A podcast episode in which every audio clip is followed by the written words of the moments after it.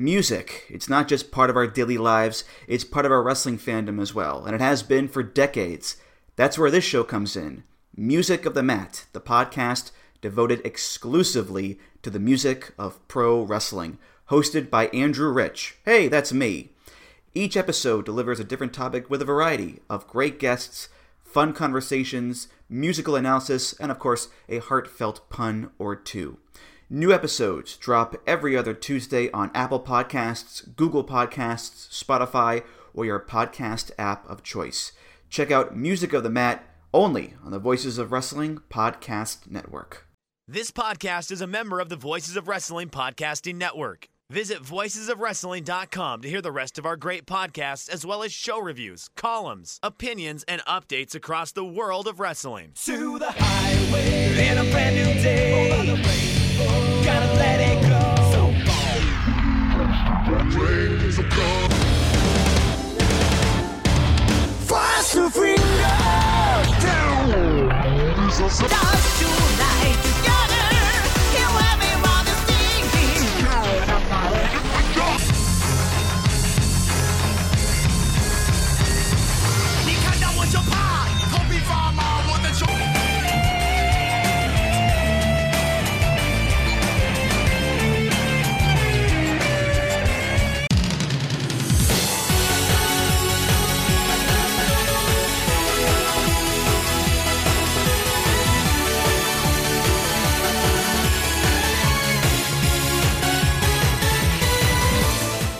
Welcome back to Open the Voice Gate for June 13th, 2023.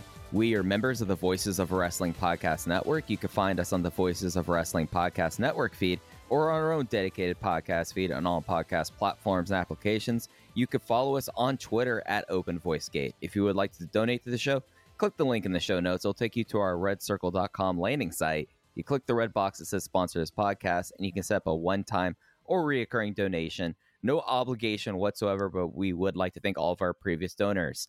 I'm one of your hosts. It's your old pal, Mike Spears, joining alongside, as always, your other co host, Case Lowe. And Case, how are you doing today? I'm doing okay. I'm doing okay. You know, Mike dealing with storms on his end. I'm dealing with storms on my end. But you know, we, we keep on keeping on, and I, I'm glad to talk to you. A lot a lot to talk about this week. Actually, I've got quite a bit of notes for this episode. Yeah, this is after last week being the kind of episode that that was. We're kind of more back into the swing of things, especially as this last weekend was the last network shows up until July 1st at Kobe Art Center, leading up, of course, to Kobe World 2022 coming up on July 2nd. But we we're, we're not starting the big full breakdown of Kobe Pro Wrestling Festival 2023, though, Case. We're, we're, going to talk about stuff that's been breaking down and making sense of this card before we do that. But, Case, Well, I feel we're, like. we're two weeks out from World, which I feel Yeah, like we are. I haven't wrapped my head around. I mean, we were just talking about some pre-production stuff off the air. I, it we're it's here. It's happening. We have the full card. It's jarring. I don't think any of us are ready for it, but it's exciting at the same time. I did figure out my column for this year's World today. And I feel like now that like I didn't realize I, even though I've been saying it for like a month and a half now, case how many weeks we are we are away from Kobe World. It didn't sink in for me either until we were trying to scheduling things out 10 minutes ago. Like it, it- it's basically here. Please drop me a DM of what your column idea is because I too spent time thinking about that today. Um, before before we get to Kobe World, can we talk about GLEAT for a second?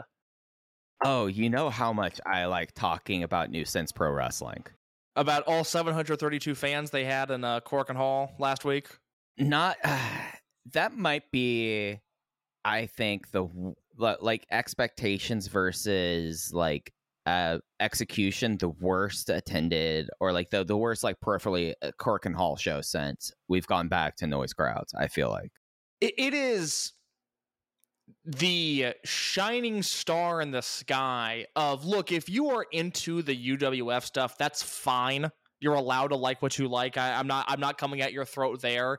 But this was a a show built around a singular uwf match and maybe all japan saito brothers if you really want to throw them in there. And they did 732 fans for korakuen hall. They're headlining their tokyo dome city anniversary show second anniversary the same weekend as kobe world with a UWF match. Now, granted, Fujita Junior Hayato's in it, which is cool, but still a UWF match.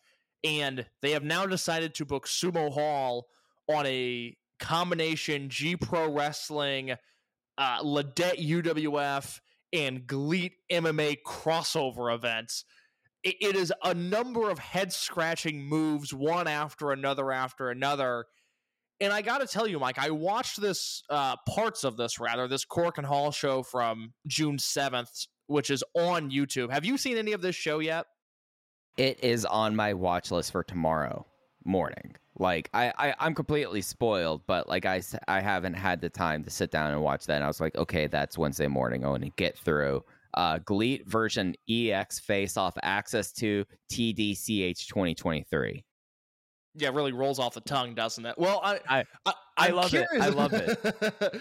I'm curious when you watch this show. You know, the the one match that jumped out to me because I I didn't care about the Saito brothers.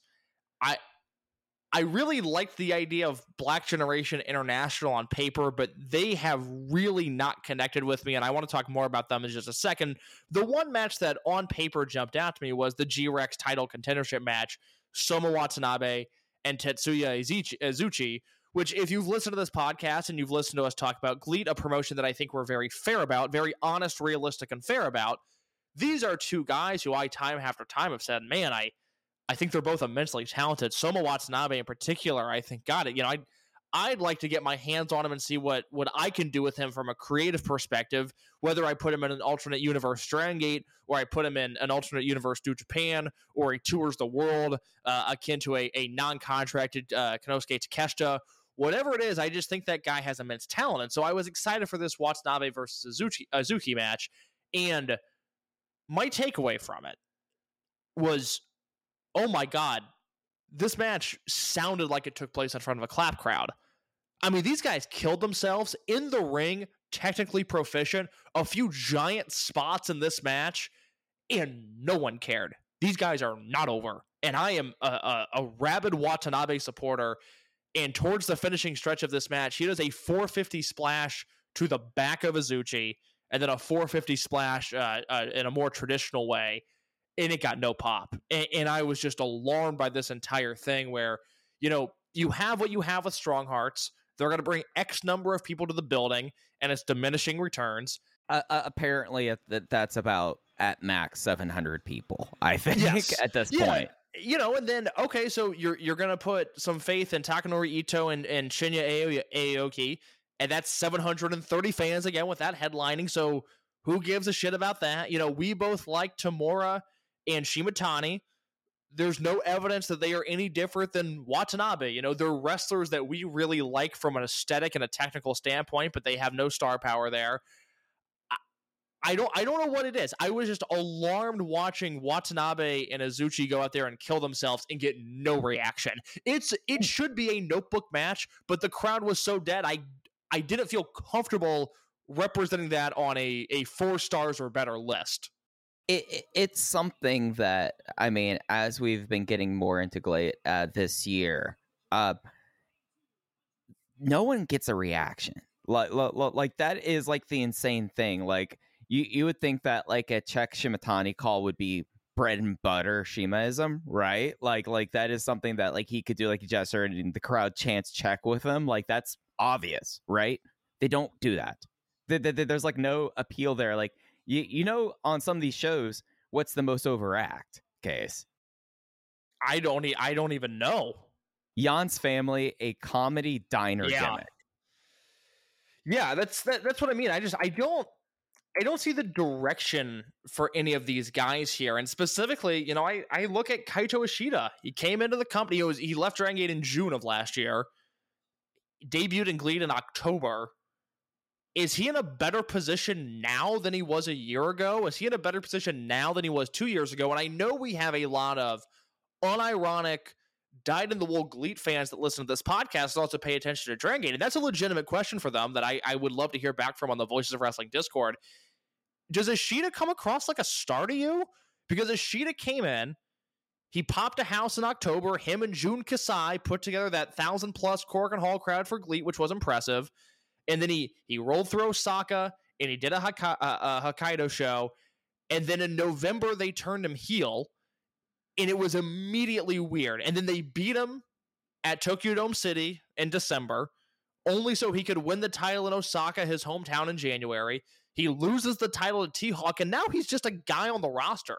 Like it's crazy to me the rapid uh, devalue that Kaito Ishida has suffered. This is a guy who should still mean something. He should mean something going into your anniversary show. He hasn't even been in the promotion a year.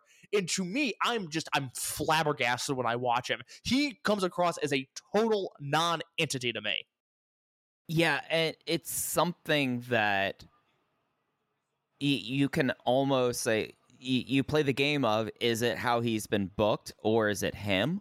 But but like and that's like the overall like thing about this promotion in my mind is it's just like is it just how everything's combined? Is that why ev- business is so god awful? Is it is it the creative mind? I don't i think that there are certain things that you you, you know oh, we got the rough edges of shimaism kind of ground down because of the committee like back in the day but i just look at this thing and it's not like they don't have people who are talented like you're saying. Like check shimatani I like the heart of this roster. This is a promotion that I should enjoy. yeah, there's a lot there. And I mean, for like, I like Ito. I think that Jan's family and like having to deal with that, and now the fact that he is the uh LIDET UWF champion, I think that's very discordant. I it, it this whole tournament and the build to him winning this when it's been kind of proven that this stuff does not really draw has been befuddling. Like the the, the sumo hall thing case is probably going to be. uh, Can you honestly say that unless with the caveat of this is a company that is willing to bring whoever in with this core roster case do they even draw 1500 I mean, they draw a thousand to Tokyo Dome City. They did twelve hundred for the anniversary show last year that was headlined by Yuji Nagata, and then they did a thousand fans for Lindaman versus Ishida in December. And I, you know, if if you look at the, and the promotion is trending down it, it- you can't say that yes. the promotion is in, a, is in a better place than they were in december No, and, and I say this with all the love in the world towards Soma Watanabe, but he's second from the top on this Tokyo Dome City show coming up on July 1st. It's T Hawk versus Watanabe in the G Rex title match, and then the UWF Championship match. First, uh, first champion Takanori Ito versus Hayato Junior Fujita. I don't know what that draws. I, you know, there's a there's a lose, losing unit disbands match between Bulk Orchestra and 60 Seconds. Mike, right now, name the four members of 60 Seconds in this match. izuchi Yeah. uh poncho yep. sato and shiba Okay, you're a pervert. I was not expecting you to get that. I mean, gun to my head, I I would have gotten Azuchi and that's it. I I Bulk Orchestra I could have handled because it's Kawakami and Tamura and Shimatani and Kazuma Sakamoto. Kazuma Sakamoto, another guy who look, he got the bag. He's a GLEAT contracted wrestler, good for him. But I I miss him in Dragon Gate. I think he'd be much better off in in, in Dragon Gate currently. So you have this Bulk Orchestra 60 seconds unit disbands match, which you know Uh, does anybody in the world care about 60 seconds? I, I would almost hope they lose just because Bulk Orchestra has become, you know, a, a part of the fabric of this promotion.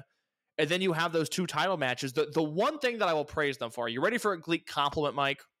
oh i'm always ready for this They did book one hell of a match for this show. They booked El Lindaman, Kento Miyahara, and Bandito versus Kaito Ishida, Kotaro Suzuki, and Flamita. I have said a lot of bad things about this promotion. That match is incredible. Well, you're also bearing the lead a little bit. We are getting OWE participation on this on this uh, G on this late version six show in the opener. As I'm stunned to see, but uh, Junji from OWE is going to be in the opener, tier, teaming with Shigehiro Irie versus former Strong Hearts member and current Yan family. I don't know what he is. I have Freicook, uh, Issei O- On- Onitsuka, and Yosuke Kadama. Like, there are things on this show like that I look at, and you, you know, like the the trios match, Bulk Orchestra versus BGI.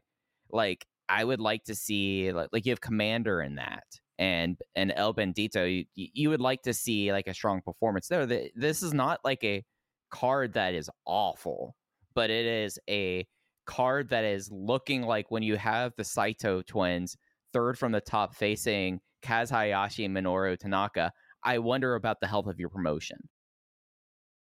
Yeah, I don't I don't I, I don't I don't know what to do with them. I really just it's a promotion that I think a lot of people were mad at Dragon Gate for various reasons last year. And this is not me having a dog in the fight. This is just wrestling, you know, looking at wrestling from an analytical perspective and, and trends. I think a lot of people were frustrated with Dragon Gate last year for a number of different reasons. Kaito Ishida jumped to GLEAT. It was exciting, and it was exciting. I was into it as well. And so people people in our, in our bubble started giving them a lot of credit, a lot of GLEAT talk that I don't think was entirely deserved.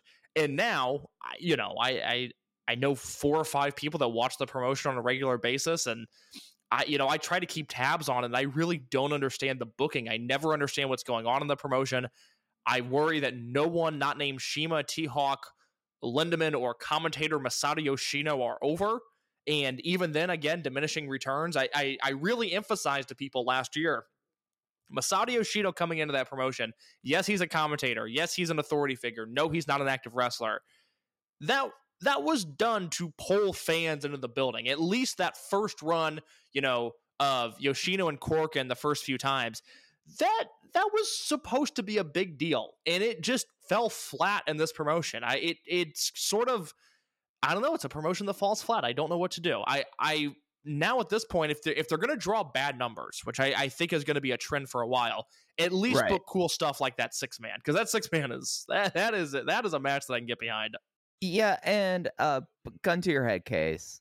Uh, Shima's been out, I think, since last November or thereabouts, beginning of this year. Shima on these cards, how many more are you expecting? to like walk in there. Like I don't know if that does enough really to turn the tide here. I don't know necessarily. Like I know like he is one of the people that does have a prominent fan club or at one time had one. I don't know if it's just like oh a situation not unlike uh, all Japan uh, five six years ago Kento Miyahara, right? Like I, it, it's not like that. Oh, we're holding tight until Shima gets back. It's not like that he's going to be the the the cure here. And on the other hand, you look at these cards and you look at what they're promising at Sumo Hall and what they do on these like big shows, and it's a whole lot of everything. And here's the like case. Have you ever been to a Golden Corral in your life? Yes, Mike. I am white trash. But so you're able to get a little bit of everything at Golden Corral but is anything what you would say a a great quality? No. It's it's a buffet. You're you're getting as much as you possibly can uh, with with you're not expecting excellence in return. You're expecting mass quantity.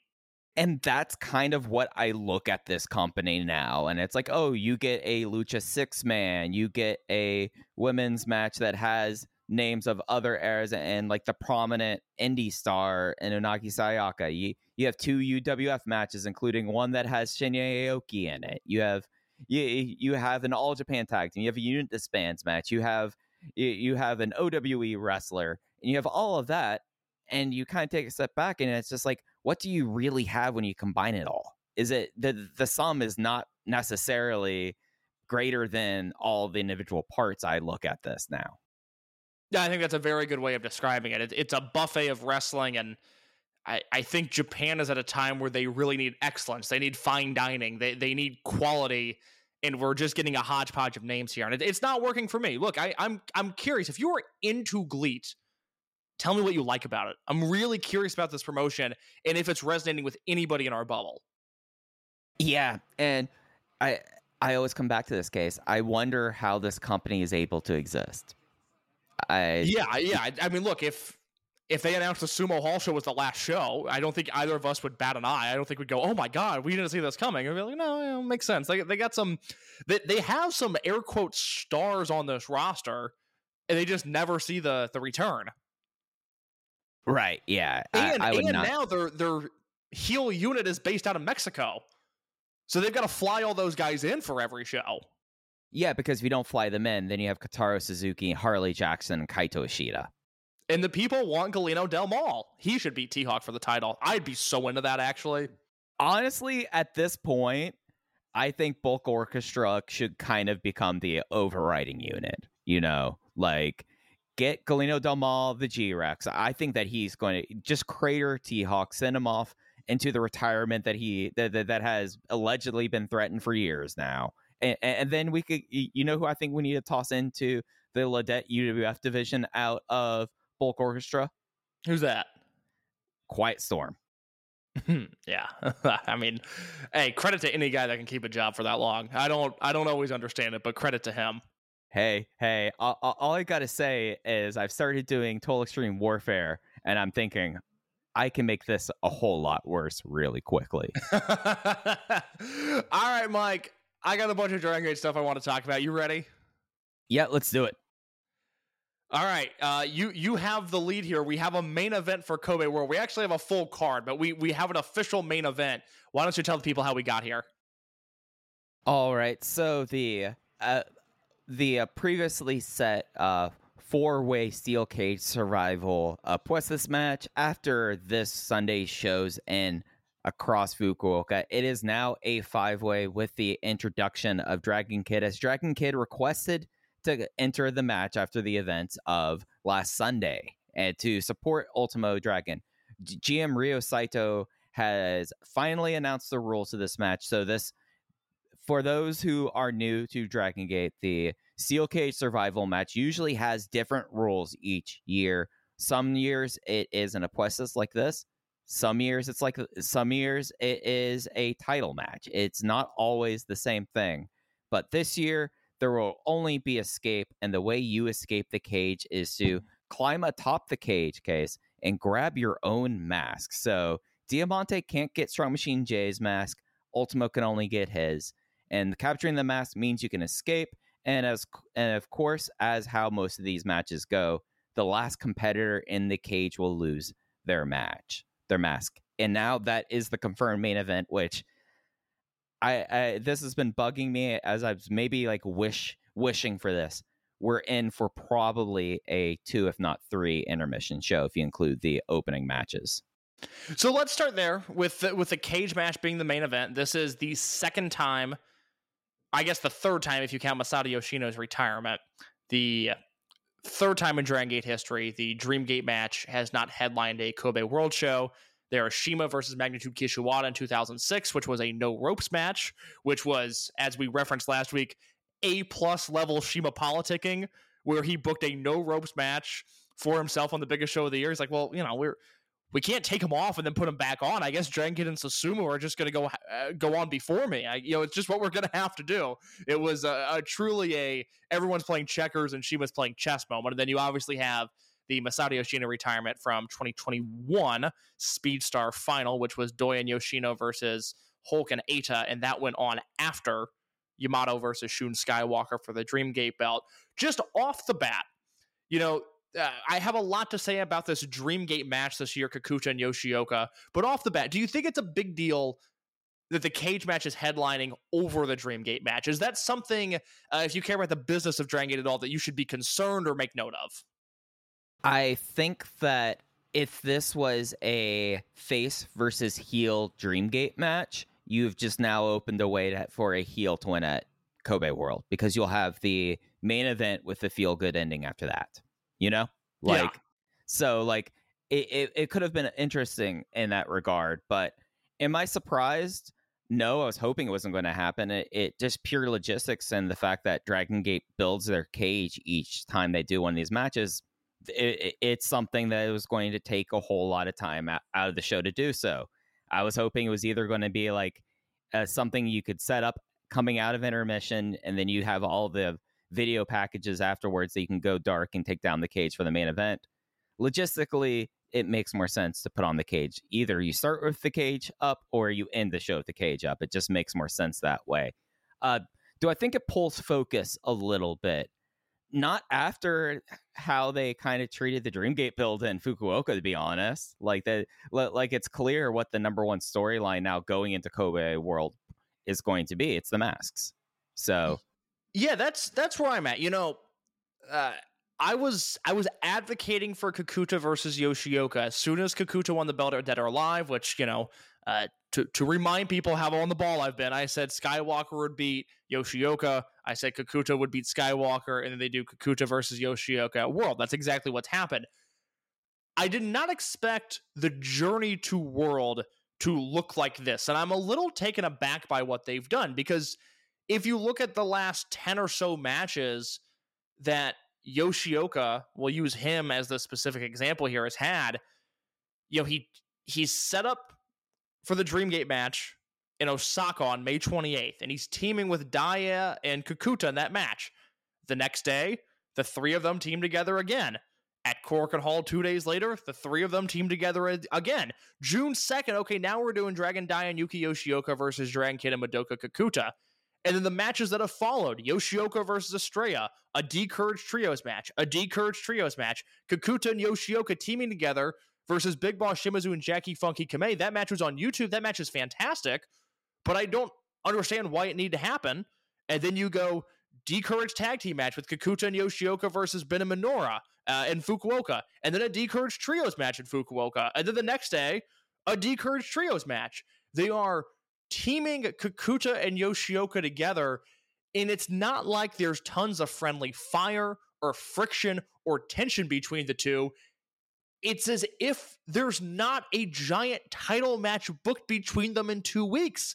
I'm baffled by this. And for the sake of this podcast, the cage match main eventing actually make things makes things far more uninteresting because if this was the build and the Dreamgate match was headlining, we would have to have some serious talks about what the attendance in this building would be. With the cage match, I feel a little bit more confident that they'll be in line of what is an air quote success in 2023. But Mike, I don't understand. This is the match that they should do. This is the biggest Dreamgate match they could book right now. Kakuta versus Yoshioka.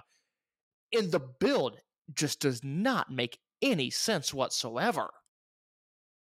And it's pointed how much they are not having any conflict. Like in Fukuoka, there was a potential for a cross up spot, and they pulled up the brakes, and it was like, oh no, now instead it's going to be me doing moves involving you versus you colliding your partner. That they've been making a point about that Kakuta and Yoshioka, there's no animosity. And it kind of like it's ultimately a good thing that this isn't main eventing with, with this with distraction because as you're saying like there it is something that it feels almost like exhibition exhibitiony and it's not that i think that it needed to have these two guys at the throats and D'courage you know being threatened to be torn asunder. It's just it, it, it, it's very much like hey we are facing off here. I have the key. I have the belt. We'll see you in two weeks. And unless this is like a pointed thing that maybe after Kobe World or at Kobe World Net, that's when the friction really starts building up, and we have a fall of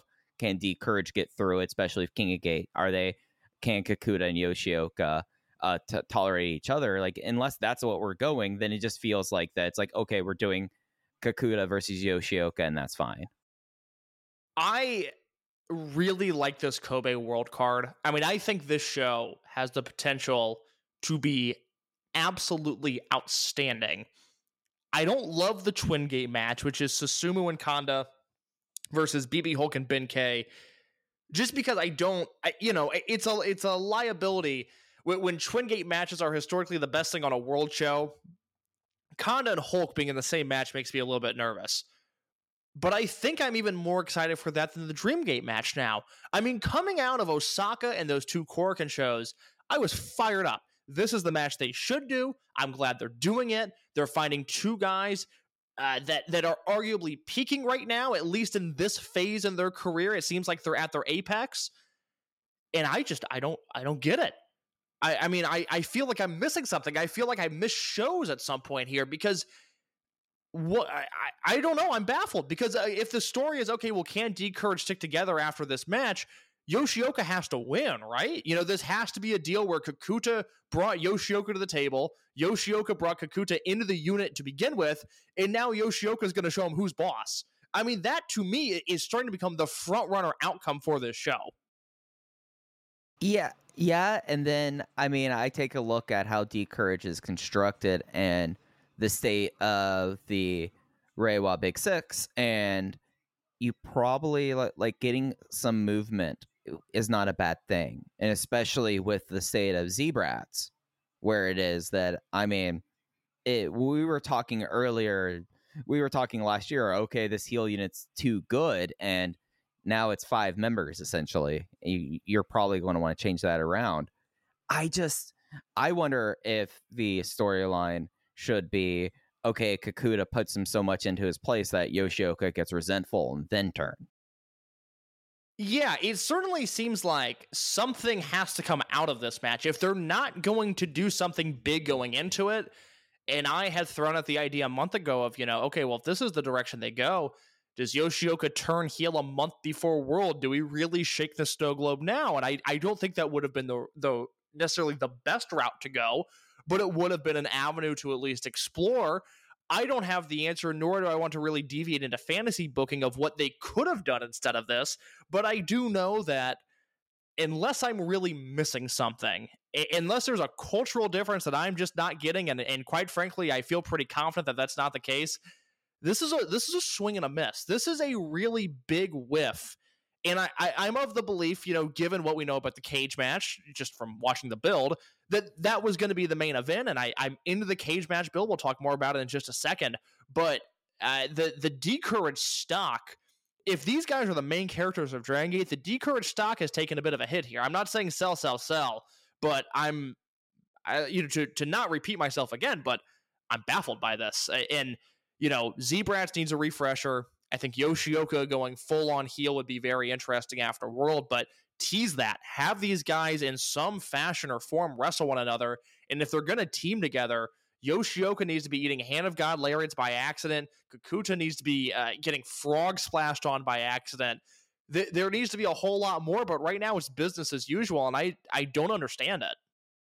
I wonder if you're talking about like shakeups and D'Courage taking a hit. I wonder if this is the cash in that oh we built them up so much that we could have D'Courage versus D'Courage second from the top, and because they are the main characters, we don't we don't have to do build towards it, or we don't have to do a whole lot of work. And I guess like my counter to that logic is it's not like there's a restriction to how many tickets you can sell here now, and wouldn't you want to provide re- more reasoning for that? You know, I don't know. So that was so that was my argument two weeks ago when the match was announced. I said the build to this match is simply that the match exists. The announcement that Kakuta is wrestling Yoshioka, that is what is going to set this in motion. That alone is going to be the ticket seller for this. But I just assumed halfway through June we wouldn't be getting D'Courage versus Vibes matches just for the hell of it.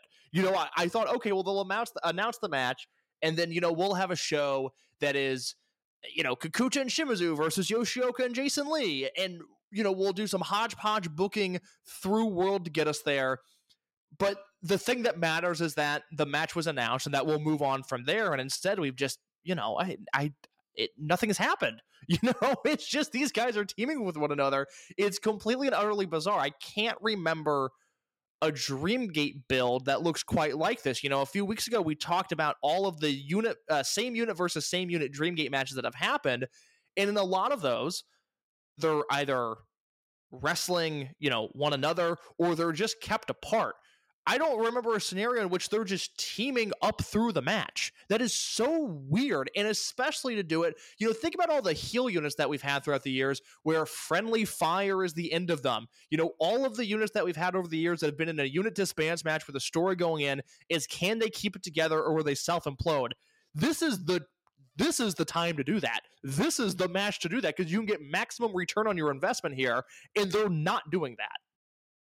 Yeah, and it, it's something that now, Case, you said it two weeks ago. They haven't done the build.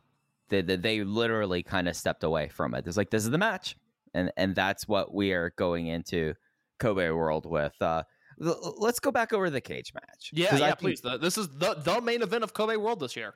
Yep, the main event of Kobe World this year, the five-way Apuesta Steel Cage Survival match. Uh, how do you feel about Dragon Kid kind of being interjected into this as basically, hey, I want to help out?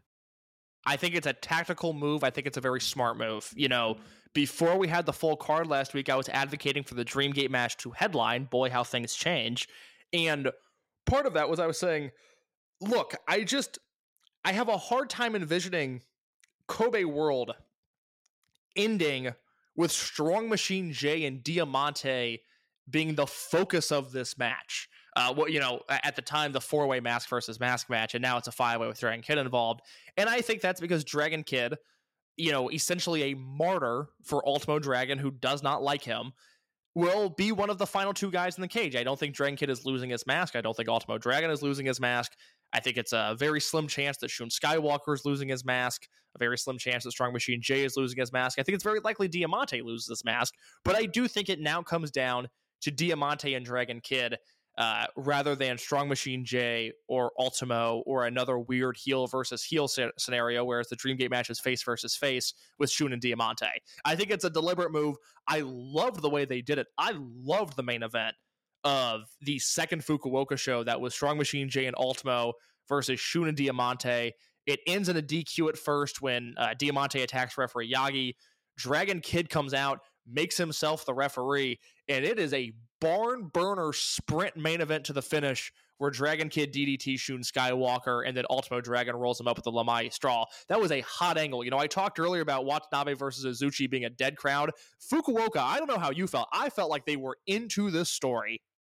Yeah, I as much as I was kind of interested going into this weekend, we had such warm feelings about those April Fukuoka shows, right? Like it was something that was like, hey, okay, this venue is still kind of weird, but you know, the crowd, it's not Star Lanes, but you know, we're still in Hakata. You know, like Yeah. that was like a ni- that was like a nice thing, and I really felt on the uh, I on both uh, shows that the crowd got into like the big stuff, like especially, I mean. I was like shocked by like uh, the amount of calls for Dragon Dia throughout the day. Like Dragon Dia might have been the most over person in Hakata.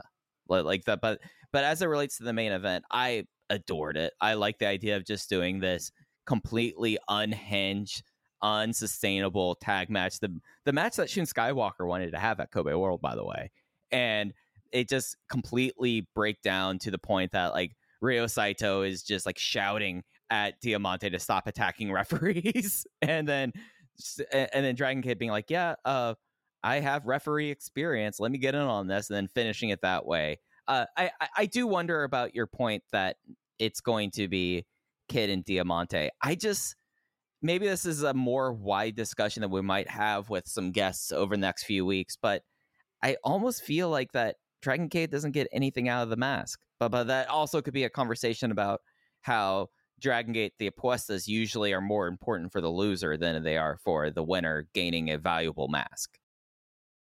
Oh, so your your point is Dragon Kid doesn't really get anything from surviving this match? No, no. When he takes Diamante's mask, it I he's in the exact same position coming coming okay, out. well, well, let's break that down from that perspective. Who who gains something? You know, Strong Machine J gains something if he takes Shun Skywalker's mask, and I think vice versa. I think Shun Skywalker gains something if he takes Strong Machine J's mask. Is there another scenario where anyone gains anything from taking someone's mask? I think Diamante. I I think sorry. I think Strong Machine J in any scenario gets a lot out of winning the mask. Because if you look at him, his credentials are Triangle Gate run when he was a rookie. Like uh, we talk about him being the sixth in the Big Six and walking out of Kobe uh, Kennen World Hall with the with at least like Diamante's mask. Yes, that is out of the four undoubtedly to the promotion the least valuable mask, but it's still something, you know. And I and I think that undoubtedly puts him in a lot better position going into King of Gate season. Okay, so so Jay's in an advantageous position. I think no matter what, because even if he loses, that's really interesting. You know, he he is almost Teflon in this. I don't envision a scenario in which he leaves this match in a worse spot than he came into it in. Ultimo doesn't uh, you know he's I think he's going to be the first one out of the cage. I believe I think Ultimo's getting a big payday to Well, do, not a lot of work. let, us take care of the elderly. And, and, and I've noticed people talk about the prospects of Ultimo losing the mask. I just like if you're adhering to lucha tradition, I think Ultimo's mask is out of Dragon Gate's immediate price range unless this match is sponsored. yeah, I just wh- wh- why would he lose it? You know what I mean? Like he Yeah. shows he shows up to WrestleMania weekend in every bad indie in the country and just rakes in money because he was on Nitro 25 years ago. Why why would he give that up? Yeah, and he gets absolutely nothing being the last uh, escape. Like then it's like, oh look, Ulti- it, it, we sat through probably a half hour of Ultimo Dragon in a cage match. Like like we all come out worse for that. Yeah, eh, no, he's he he's my man's getting out of there. Okay, he's climbing the cage. He's getting out of there. I hope. My fear is that it's going to be like a homicide. Oh, what, what was that stupid match called? The Steel Asylum, that red cage that TNA used, where Ultimo's going to have trouble getting out of the cage. That is my. That Right. is actually the most interesting thing that can happen to Ultimo in this match. Yeah, and like the sad thing is, like unlike other Steel Cage Survival Mask match with everyone banned, it's not like Hulk can throw his rope in to help the guy out here. It's I I I, I don't mean to sound like I'm being, I'm just thinking about awful here. the the literal ladder that they threw into the ring uh, in 2011 when Cyber Kong needed to Right. escape. Blood Blood Warriors used a ladder to get him out of there. That is, I got to rewatch that. The Gate of Destiny 2011 Blood Warriors Junction 3 cage match. That was one of the matches that really sold me on Dragon Gate as you know, there's no other match that has ever looked like that before. they just throw throwing a la- hey, this dude's not getting up there. We got to throw in the ladder. Um, Yeah, So- yeah, yeah. Are, are we going to see like a like the most useful pow- uh, Tower of Doom spot to just get uh, Ultimo up uh, onto the cage itself? Yeah, I, I you know the no seconds thing is interesting because I, I feel like that means something.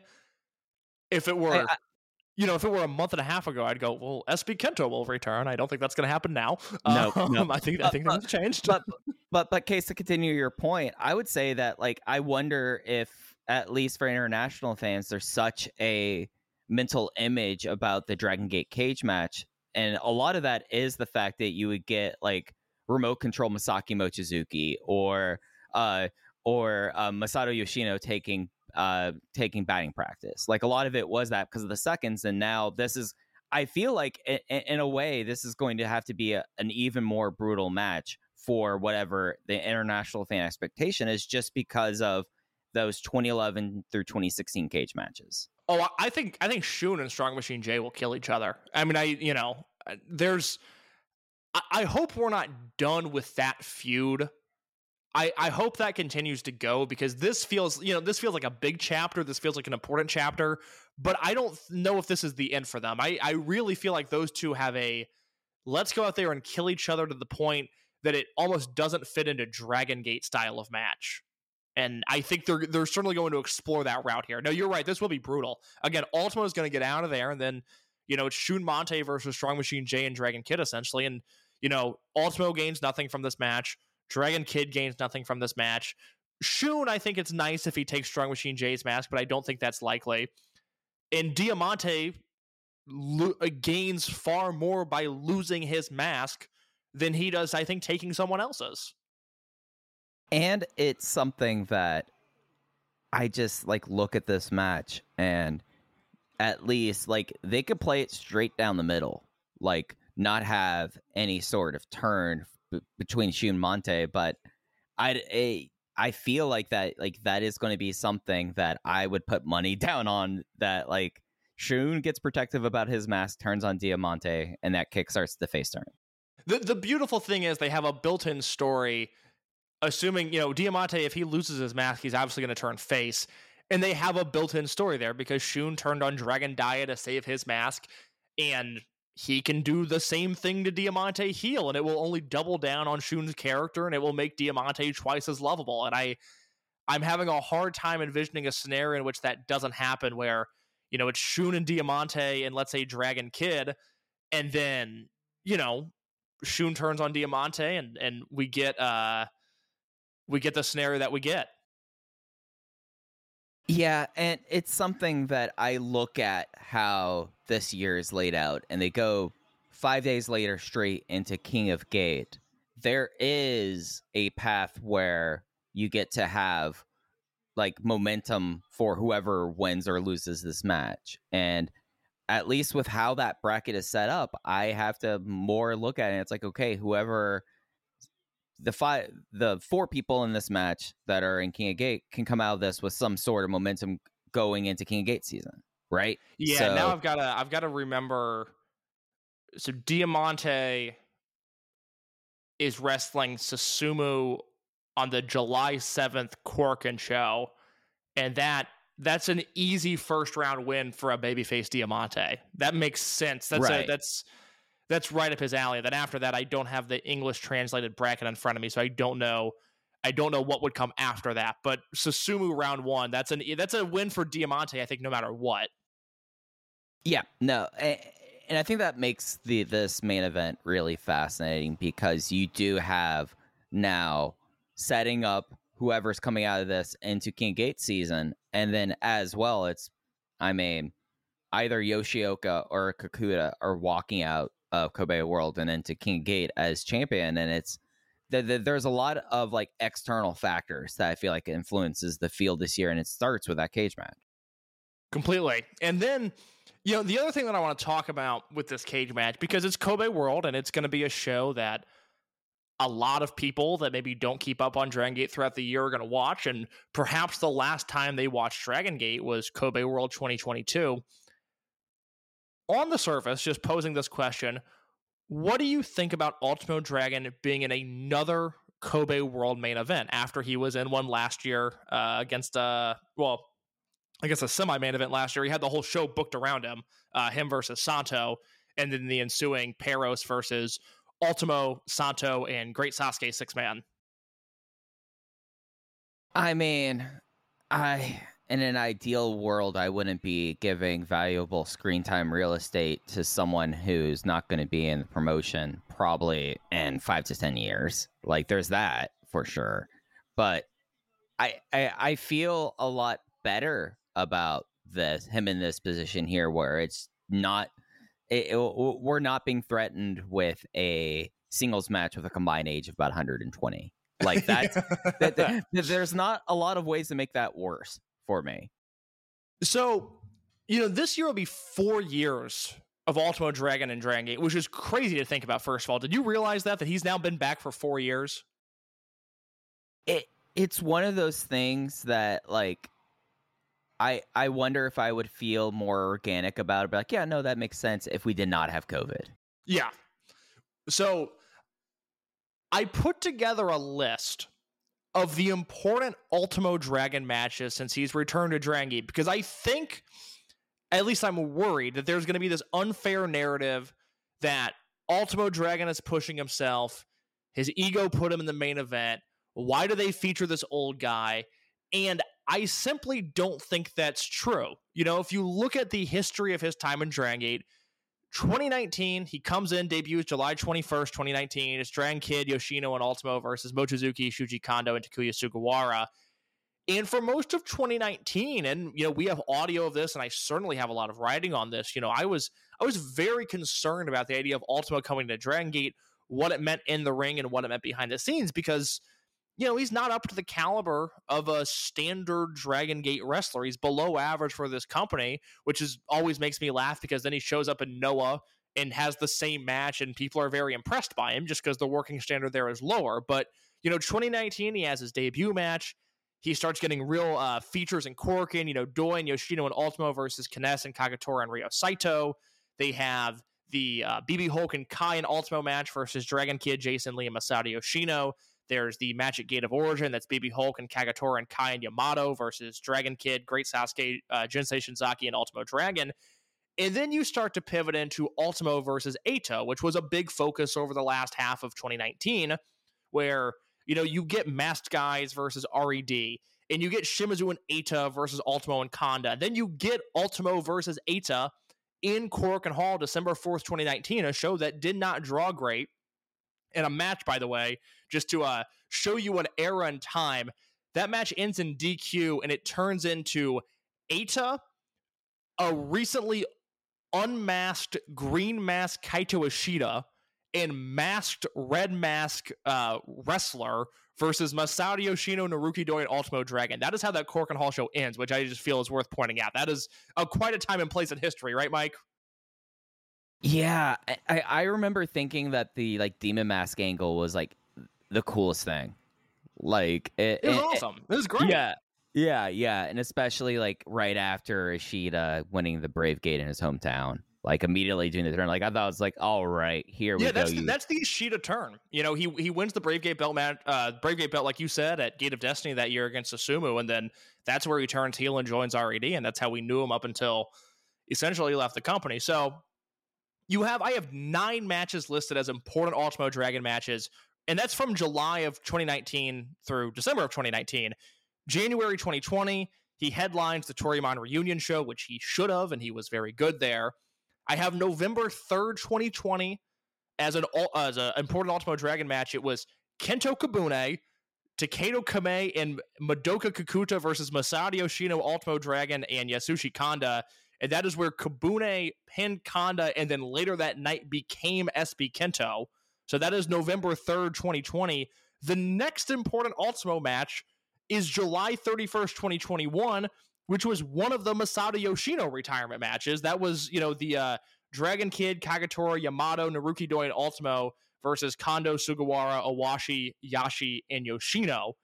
And then the next one I have is July 30th, 2022, Santo versus Ultimo and the ensuing tag match. And then July 31st, the six man with the Legends versus Perros. I have two more on the list, one from August because Santo stayed on that tour. They had a pretty featured match in Korakuen Hall that was, I forgot about this. Dragon Dia, Yuki Yoshioka, El Hijo del Santo, Ultimo Dragon, and HoHo Lun versus BB Hulk, Diamante, Hyo Kai, and Shun Skywalker. And then I have down May 5th of this year, Naruki Doi and Ultimo Dragon versus Diamante and Hyo because that was a you know a short match but a feature pay per view match. In four years, 16 what I would call important matches, and 10 of those came within the first four months he was in Dragon Gate. I just want to get ahead of the narrative. And I have been a critic of Ultimo Dragon. I've been a skeptic of Ultimo Dragon. I haven't loved everything he's done, but he is a guy who operates 98% of the time in meaningless six man tags, the touch football matches we've coined it. It is only 2021, 2022, and 2023 Kobe Worlds in which he's done anything of substance. Last year was ridiculed across all corners. It should have been. It was bad. It Failed at the box office. Wasn't any good in the ring. This year, he's in a match where he's arguably the fifth most important guy in what has been a great build and what feels like a hot match and what should be a great main event. I just want to get ahead of the narrative that Ultimo Dragon is taking over this company or that they're booking too many old guys or he's taking spots away from young guys because it's simply not true. In case something I would add to this is when when we like look at the four years, has there been a time with maybe the exception of the Yoshino retirement stuff and his return? Has there been a time that you have seen Ultimo, who we've now, I think, terribly have seen probably about 200 matches, 250 matches of his in Dragon Gate since he came back? I would say around that amount. I'm not going to look that up as I'm saying this. But would you agree with me that we are perhaps seeing the most motivated Ultimo across the four years? Yeah, because he's in the ring with Diamante. And say what you will about Ultimo Dragon, for some reason he tries really hard when he's in the ring with Diamante. And I think I think part of that is Diamante brings that out of him. You know, he works so hard, he takes such big bumps, he works so fast that Ultimo sort of has to keep up. And I don't, you know, think if he's wrestling Doi or Kanda or Susumu, they push him to that degree. Diamante does, and I think that's why we're in that position. But you know, look, I, I would have a hard time uh, believing anybody that watched that Fukuoka show, that main event, saw the effort that Ultimo put in and saw the way that the crowd reacted to it, and could then criticize him being in the main event of this show. It's a it's an anomaly.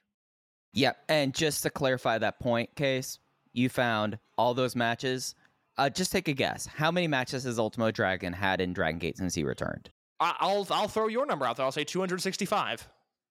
369. Yeah, okay. So there you go. So I have 16 matches going on 17 and he's wrestled 369 times, going on 370. I, I think they're doing okay with reigning in Ultimo Dragon. Yeah, and I bet if we did a scatter chart of the matches and where they are on the card, uh, it wouldn't be a scatter chart, it'd be a bar graph.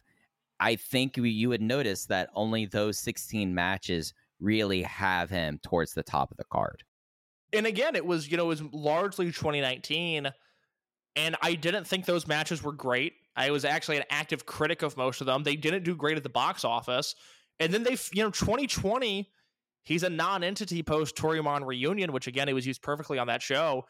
And you know, I, I, I won't repeat the list. 2021, he's in one big match. 2022, he's he's given a lot of focus, and I think the company regrets it. And this year, you know, it's not like Kobe World and the Ultimate 35th show happened and then he challenged for the Dreamgate belt afterwards. You know, he went back to doing the the for lack of a better term, the bullshit that he was doing.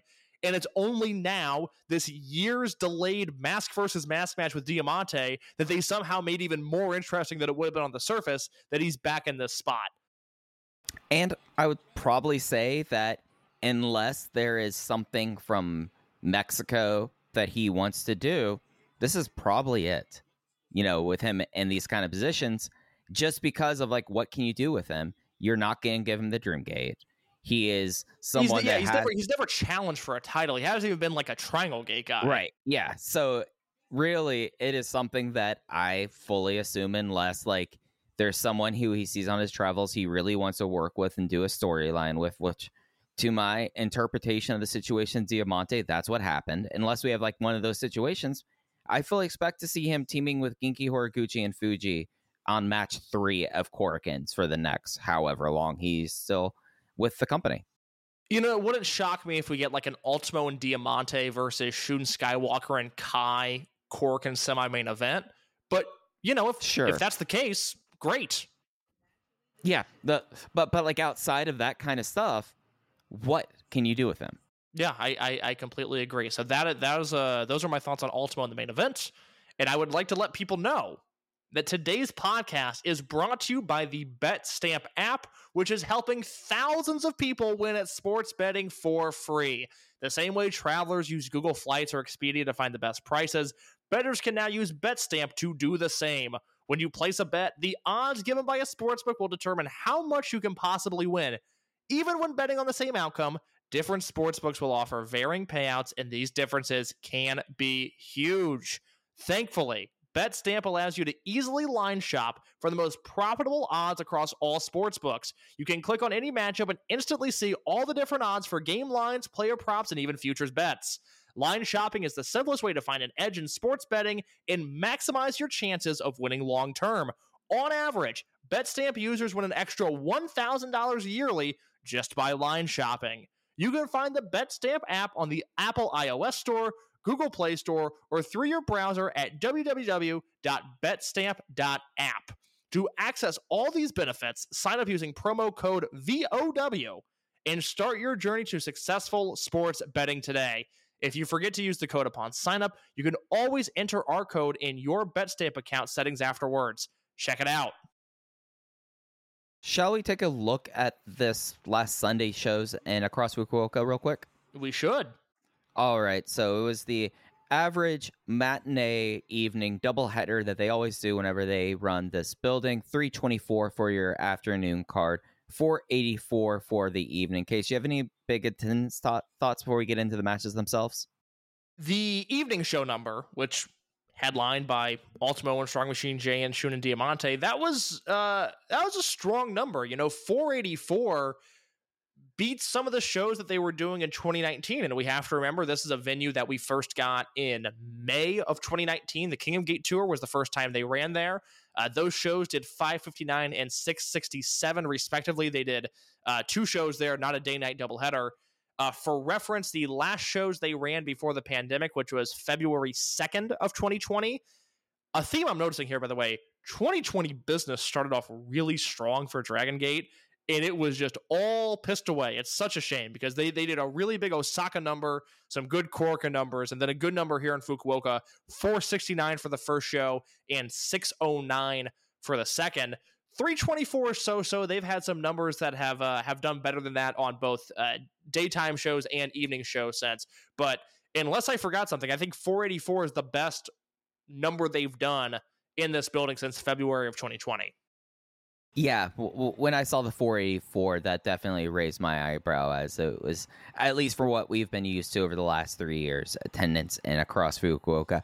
Getting into that afternoon show, we opened up with Gold Class versus essentially Veteran Army. They, they might as well call it that. It is Yamato, BB Hulk, and Minorita versus Don Fuji, Genki Horiguchi, and Kagetora. It was a first flash uh, from Hulk on Horiguchi. Match two, Dragon Dia versus Jackie Funky Kamei, and it was Dragon Dia won with a kind of a it, it, was a Torbolino crucifix cutback. They kind of lost it, but it ended up being the pin. Uh, match three, Ultimo and Dragon Kid versus Asumu and Kanda went to a no contest with the Z Brats interference. Match four, Masaki Mochizuki versus Ryoya Tanaka. Mochizuki puts down the rookie in a spirited effort in 839 with an ankle lock. Semi main event for the afternoon. Uh, it was Natural Vibes, KZ, Big Boss Shimizu, Jason Lee, Strong Machine J versus Z-Brats, Shun Skywalker, Diamante Hio, uh, Kai and Ishin. The fall was Ishin over UT with a Kamada chokeslam while staring down the Brave Gate champion. And the main event for the afternoon was D'Courage, Madoka Kakuta, and Yuki Yoshioka versus gold class Kota Minoura and B and Benkei Yoshioka gained the win over Minoura with the frog splash. Fun show. I thought there was a uh, some very good stuff here. In particular, Mochizuki versus Tanaka, which was the I, I thought far and away the best Ryoya Tanaka outing thus far. And then Z-Brats versus Natural Vibes, which I put on the spreadsheet, four and a quarter stars from me. Yeah, the I had these two by and large were the best things on this show. Uh, I thought this was Tanaka's best performance since his exhibition against Kagetora. He was weirdly good in that match, wasn't he? Yeah, and I think a lot of that was because he's getting crowd reactions, and Mochi is more than willing to pop the top and start doing chop and kick battles. Which, hey, that that that that, that that's a good thing and also like the fact of you had a it felt like a little bit of of of a uh, lack of cooperation a little bit early on in the match which i thought ruled. I thought this really kind of rocks especially when the finish came uh tanaka thought he could throw kicks against masaki mochizuki. He should have known better. He uh immediately caught the leg dropped down got him in an ankle lock and tacked him out. I i was really really kind of enthused with that especially with uh, the prospects of this rookie selection at Kobe World Case. There had he's going to jump the his seniors and get into this match, right? Well, yeah. So we we don't know, and this this is the second dark match on the show. It's and Kai versus what's listed as a rookie selection team, and I would assume that is some combination of Kaito Nagano, Daiki Yanagiuchi, Ryo Fuda, and Ryoya Tanaka. And I don't know how they're going to decide that. I would love to know. And I would assume that Tanaka gets on that show. Yeah, it just makes a lot of sense with that. But I, I can, was. Can with... we talk real quick about sure the uh, twisting Lionsault that Tanaka does, and how first match he overshot it, second match he under rotated, and I don't know how much he weighs, but I know every pound of him in this match came down as hard as it could on Masaki Mochizuki's abdomen. It, it looked like a shoot lion salt the way he did it. Yeah, it is one of the heaviest moves in all of wrestling because he's not like a huge guy, but he gets so much momentum going. I feel like, and just yeah, it's, it's kind of an ongoing storyline now when I watch his matches of okay, what's going to happen with that dive because he's he's yet to hit it in a way that looks good, but it's exciting to see what's going to happen.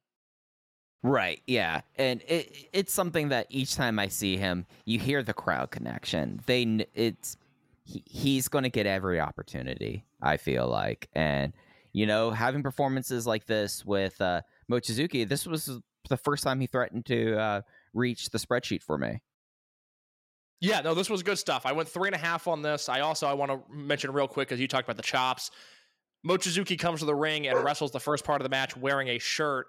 And they get into a chop battle, and Tanaka takes off the M3K tank top and chops his bare chest. And now, you know, that takes guts. That that's a great little move right there. This was a really enjoyable match. If you haven't seen Tanaka wrestle yet, or if you haven't been impressed with Tanaka, I would go out of your way to watch this. This was really really fun stuff. It's you know It's a young guy wrestling Masaki Mochizuki. It's a winning combination every time. Yeah, and then the the ten man was just a whole Chaos. lot of fun. Absolute Chaos. chaos. It, it was absolute chaos, and it eventually ended into like a closing stretch where he had like Shimizu like just the the uh, the slam that he did on Hio, where he, the the one where they bounce off the ropes. I don't know if it's like a waist lock slam, and he just like picks you up in like mid motion, and then just goes timber slam slams you down. He that was vicious on this show, case. I thought Ishin's finish on UT, and I forget what he calls that move, but it's kind of like the choke slam, angle slam looking thing. I mean, he almost put UT through the mat. Yeah, the Kamada style chokeslam. I whenever I see him do that, I'm like, that's actually a very smart way to get someone who's not very tall to pull off a choke slam and make it look good because it look and, and a lot of that credit I feel like I I know not to peel back the curtain too much. UT went up high for it and it made it look amazing. Yeah, yeah, absolutely so. Now this was this was really good stuff here. It, it really struck me watching these shows and this match and the main event. You know, like I said, we've only had this building in existence since May of 2019. So it's largely existed in COVID times, and because of that, there hasn't been any sort of legitimate crowd brawling. And this match went all over the the venue, and there is a visual of Shun Skywalker running down and then assaulting Strong Machine J with like a towel or a, a burlap sack. I don't know what it was that he had in his hand, but Skywalker goes on a full on sprint and just beats Strong Machine J with it in a way that was jarring. It was shocking to look at. Yeah, and that's why I think they're going to lean towards the brutality in the cage. You can do stuff like that in the cage without the gimmicks. You know, like completely. And, and, And- then and- you and then you have Ishin and Jason Lee. And I've been a vocal critic of Ishin at times. He seems dialed in right now. You know, him pinning UT by sitting on his chest, Shibata style, and staring a hole through Jason Lee. All right, let me rub my hands together. I'm into that. That is exciting stuff right there. And you know that's really all the Bravegate bill kind of needed. Like w- with where it is on the card and with Ishin and Jason, like you, you you just want to have just a little bit of like, okay, Ishin knows he's got to drop weight. He has 18 days to do this. He's focused in here, and that's like a really kind of fun thing to see. Should I run through the evening show? Yeah, please. All right. So this Well, actually, real, real quick, I just want to mention the D Curd versus Gold Class match, which is bizarre. Again, I'm not going to repeat all my talking points. The most interesting part of that match was Kakuta missed a Hand of God lariat, and Coach Minoura hit him with the jumbo knee. And there was a moment in time there where I thought the Kobe World Dreamgate match was going to have to be canceled because Kakuta was surely concussed. That spot looked brutal, and I don't think it was supposed to look as brutal as it did. Other than that, just an okay match. Yeah, it was. I was not a big fan of that main event, but the evening show, fun show. Like I really had a good time with this. Uh, it opened up with what I wrote down case as a hot little number: Yamato, Dragon Kid, Genki Horiguchi versus Natural Vibes, KZ, Jason Lee, and UT. Jason gets the win with a maximum driver. Uh, Minorita versus Shimizu. Shimizu wins with the big boss press. Don Fuji and Kagetora versus Jackie Funky Kamei and Ryo Fuda. It was the half crab on Fuda. D'Courage versus Z-Brats. Kai, Hio, and Ishin. It was Kakuta over Hio with a Hand of God rolling lariat.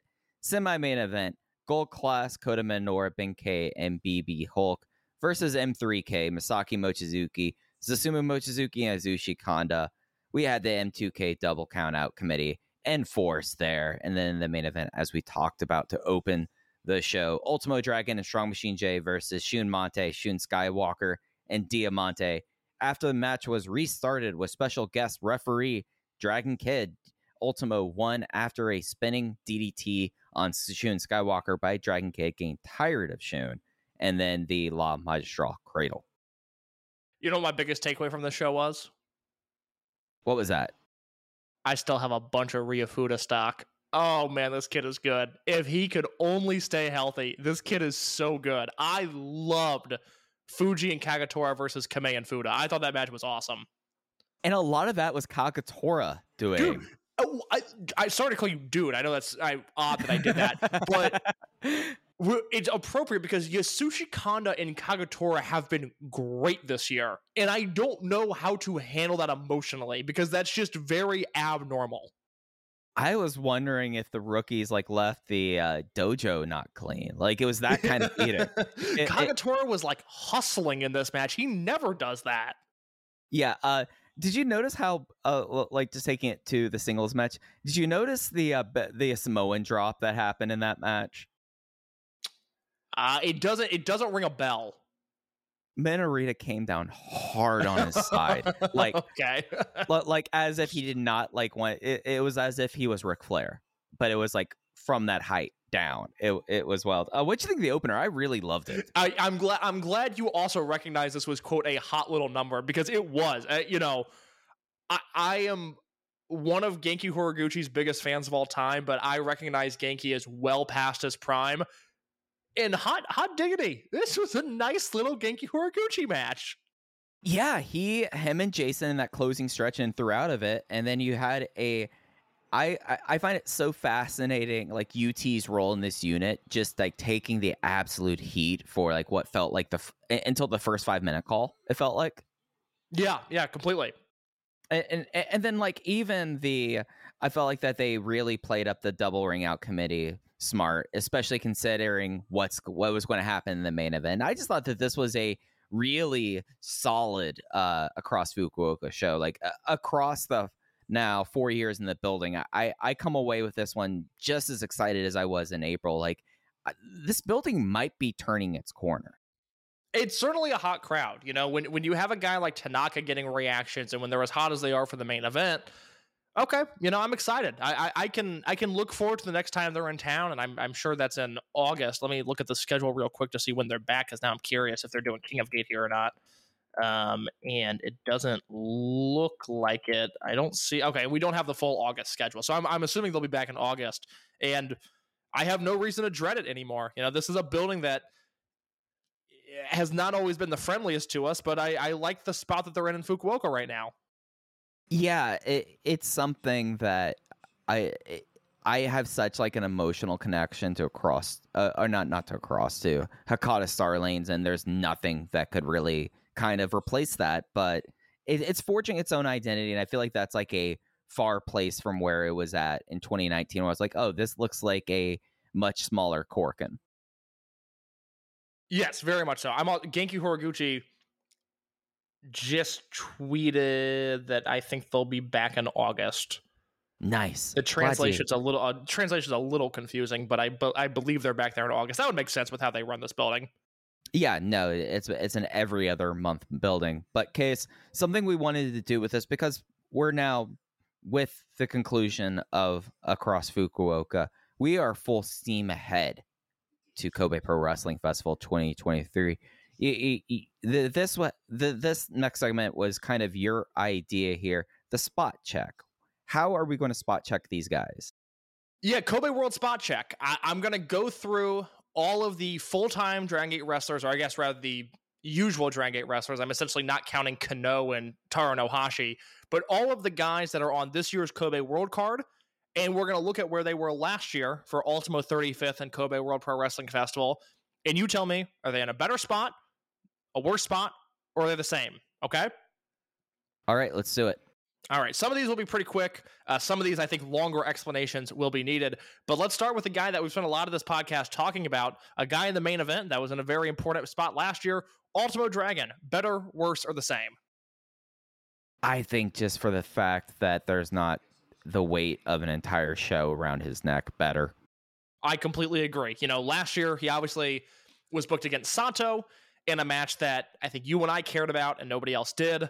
And then that turned into a DQ, luckily, because Eita and Nozawa ran in and saved what was a sad old man wrestling match up to that point, turned it into a tag match. Do you remember all of the participants in Ultimo Dragon's match on night two of Kobe World last year? I do because I have the cards pulled up in front of me, but but for our listeners, can you go through that? Yes, it was Ultimo Dragon, El Hijo del Santo, and the Great Sasuke versus Nozawa, Eita, in a name that blew my head off when I read this. Super crazy. I completely forgot Super Crazy was on the show last year.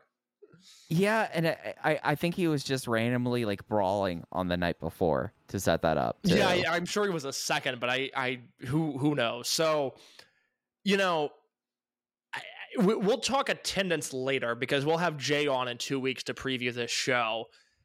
Last year, they did under 2,000 for the Ultimo show, and they did just over 2,000 for Yoshioka versus Minoura. They did 3,500 for the Yoshino retirement show. It feels like they have to do 3,500 or over this year, and if they don't, do we sort of have to point the finger at Ultimo just a little bit? For me, my barrier is a little bit lower. I think three thousand, and Okay. uh, and if it's lower, then uh, I think the whole entire car construction deserves criticism. Okay, I think that's fair. Uh, next on the list, Strong Machine J, better, or worse, or the same? Better. Better. Yep. Last year, he was in a opening Natural Vibes versus Gold Class tag team match on the first night, and then a Triangle Gate match, which M- with M3K and High End on the second night, which was notable because that was really the the Strong Machine J coming out party because he and Mochizuki Jr. got the shine in the last bit of that match. And I wrote in my my preview last year, I said, you know, Gate needs to be really careful. Do not let Mochizuki Jr. and Strong Machine J have a big sequence with with sequence with one another. Neither of them are ready. And they showed me how wrong I was. They killed it last year, really gave Jay some momentum. And now, you know, he's in the main event. It is a featured part of the main event. So I think he absolutely has to be looked at as being in a better position. Oh no, absolutely. So I mean, if you're on an opener and you're now in the main event, like the answer is automatic. Shun Skywalker, better, worse, the same. Slightly better, just because he did have that twin gate semi main event, but the next night he was in that opener. Yeah, I've got him marked as the same, but I, I'm not going to fight you there. You know, obviously last year's Twin Gate match, one of the best matches in company history, Shun and Diamante versus Jason Lee and Jackie Funky Kamei, with Shun uh, really just being an otherworldly worker in that match. I mean, it showed why I consider him to be a top five guy, top 10 guy if you really want to be stingent with it. But I think anybody with a pulse, anybody with a clue, looks at a performance like that and realizes that Shun Skywalker is one of the most talented guys in all of the industry right now. His partner in the Twin Gate match last year, his opponent this year, Diamante, better, worse, the same. Again, better. I mean, uh, we're both with the working idea that Diamante is losing this match, but will be the focal point. The, the, there's again automatic better. Automatic better. He's obviously he was in a big match last year, semi-main event Twin Gate match, but that was a match built around Jackie Funky Kamei and continuing a Shun Skywalker versus Jason Lee story. Diamante was wonderful in it. He was terrific. It- you know, again, he did quite well on my SFM 50. I think I had him as the 15th best wrestler in the world last year, but he was the fourth most important guy in that match. We're looking at a very realistic scenario here, Mike, where Diamante closes this show with a babyface turn and a metaphorical jetpack being strapped to him by the time we say goodbye to Kobe and move to Tokyo the next week. Diamante unequivocally was in a good position last year, in a better position this year. Right. I think that's the way you have to think of it. Like, Yeah, there's there's I, there's a lot of that where you know guys are guys are doing better, but they weren't necessarily suffering last year. I think one of those guys is Dragon Kid. I have him uh, doing better last year. He was uh, in a match. Well, do you remember? Or do you have the cards pulled up still? Yeah, this was his uh, 25th anniversary match. Yes, Dragon Kid and Masato Tanaka versus BB Hulk and Yamato. Another one of those things with a gun to my head. I would not have remembered that match. So he does that night one. Night two, he's a part of the Ben K and Yamato high end Triangle Gate Challenger uh, team. This year's in the main event. To me, that is a, a better spot. It is better, but it's a different kind of better because he's really there as a utility player. Whereas last year, it was an anniversary match. Yeah, but you know, I yes, you're exactly right. And he wasn't he was in the Triangle Gate match. There wasn't a story with him the Triangle Gate match. Like I said, I think he could be one of the last two guys in the cage this year, and that elevates him. Next guy on the list, I think one that you and I can absolutely agree on, even though we've been pretty much lockstep so far. I don't expect too many disagreements, but Madoka Kakuta. Worse because he's not in a match with the bodyguard. Of course, better. of course. Thi- This is the biggest leap, and especially a positive leap at that. There's one guy that I think really fell off a cliff, but uh, this is the biggest leap in a positive direction. Last year, it was Ben K, Madoka Kakuta, and Takashi Yoshida versus Gurrican Mask, Kenichiro Rai, and the Bodyguard on night one, and then Best Don trio. Best trio. King of no, Trio no argument for 2023. me. They would be absolutely. I know we've. I know the website's been running a lot of Takara retrospective, ten year of the shutdown, but you look at that trio case and you know, one, I wonder who you're talking to, and two, that that team's going all the way. no argument from me. So that's night one. Night two, it's Don Fuji and Dragon Dia versus Madoka Kakuta and Takashi Yoshida. And Dragon Dia pins Madoka Kakuta in six minutes. He is in two utterly meaningless matches. Yes, they are paying off the angle for Fuji and Daya there at the expense of Madoka Kakuta. Two utterly meaningless matches. You and I questioning what his future would look like. Does he need to go heel? Will he ever be relevant again? A month later, he links up with D'Courage. He is now the Open the Dreamgate champion. And going into Fukuoka, I would have said the hottest act in the company. Yep, no total agreement there. Yuki Yoshioka, better, worse, the same. Slightly worse, if only because his match is no longer in the main event. Interesting. I think he's in a better spot because he isn't dealing with cancerous 2022 Coach Minoura being attached to his hip. Yeah, that is true. The, the, the, there's no sniffing of a debacle on this card. Like that alone, w- we should be a, lot higher on this card just for the fact that we don't have another wedged in Kota Minoura storyline. Put a pin in that. Before we go, I want to talk about that. That's it's a point I thought of this week. I've got some numbers that I want to share. Let's let's get through this because we still got a lot of names to go. But look, Yoshioka last year, him versus Kai, just that alone, I think would have been a really triumphant victory. Now we don't have to go back and have that conversation because Yoshioka's Dreamgate run was so solid. He beat all the former Dreamgate champions, lost to Skywalker, crushed it. This year, he's been a lost post uh, in D'Courage, but they've they figured out a way at least up through the match announcement to to heat him back up and to do him versus Kakuta. I think he's in a better spot, like I said, just because he's not wrestling Kota Minoura. KZ, uh, better, worse, the same. Better, I maybe like he is where we get into like okay, he is a champion coming into this, but you look at last year and he was a championship match. Uh, uh, what- did you have this year's card in front of you? Uh, where is the Triangle Gate on the lineup? The Triangle Gate match on 2022 Kobe World is going to be uh, third from the top. It is after Yamato versus Hiromu and before the Open the Dreamgate Championship match. I kind of think he's in the same position. Yes, I, I would I would co-sign that as I just lost track of what he was in two Triangle Gate matches last year, right? So no, because there was the M3K title win at Ultimo 35. Okay, so he did. Remind me because I just lost that card. Here Sec- it is. Go, oh, go second- ahead. Second match, Natural Vibes versus Gold Class. That was the first show. That was the Ultimo show, and then Yeah, night and two, then- and then night two, he was in the Triangle Gate match. Okay, he's in the same spot as last year. Yeah, uh, total agreement there. Uh, my answer is the same as this. Big Boss Shimizu. Uh, he's in a Same. Triangle Gate match this year. He was in a Triangle Gate match last year. He is in the same spot. That's that's not a bad thing. You know, Th- these are guys that are firmly upper mid carders. Dragon Gate needs more of those guys. Uh, nothing wrong with that. What about Jackie Funky Kamei? I think you have to say worse spot, if only for that he was a semi-main eventer, and this time he's not. Yes. Right? Uh, it's Yeah. he's, he's in a worse spot, but that's not an indictment on him. It's not even really an indictment on the company. He was just in a giant match last year, and he's in a sort of big match this year. Yeah, I mean he still has a belt around the weekend. Like it's slightly worse. What about Kota Minoura? Worse, but we feel much better about it. It- okay, that's interesting. This is this is the uh, the prime example of you and I's brains working in, in slightly different ways. Because last year, night one, it's Big Boss Shimizu KZ and Strong Machine J versus Minoura, Minorita, and Doi. And then obviously night two, it's him versus Yoshioka. And even when you look at the card this year, he's once again teaming with Minarita and Doi.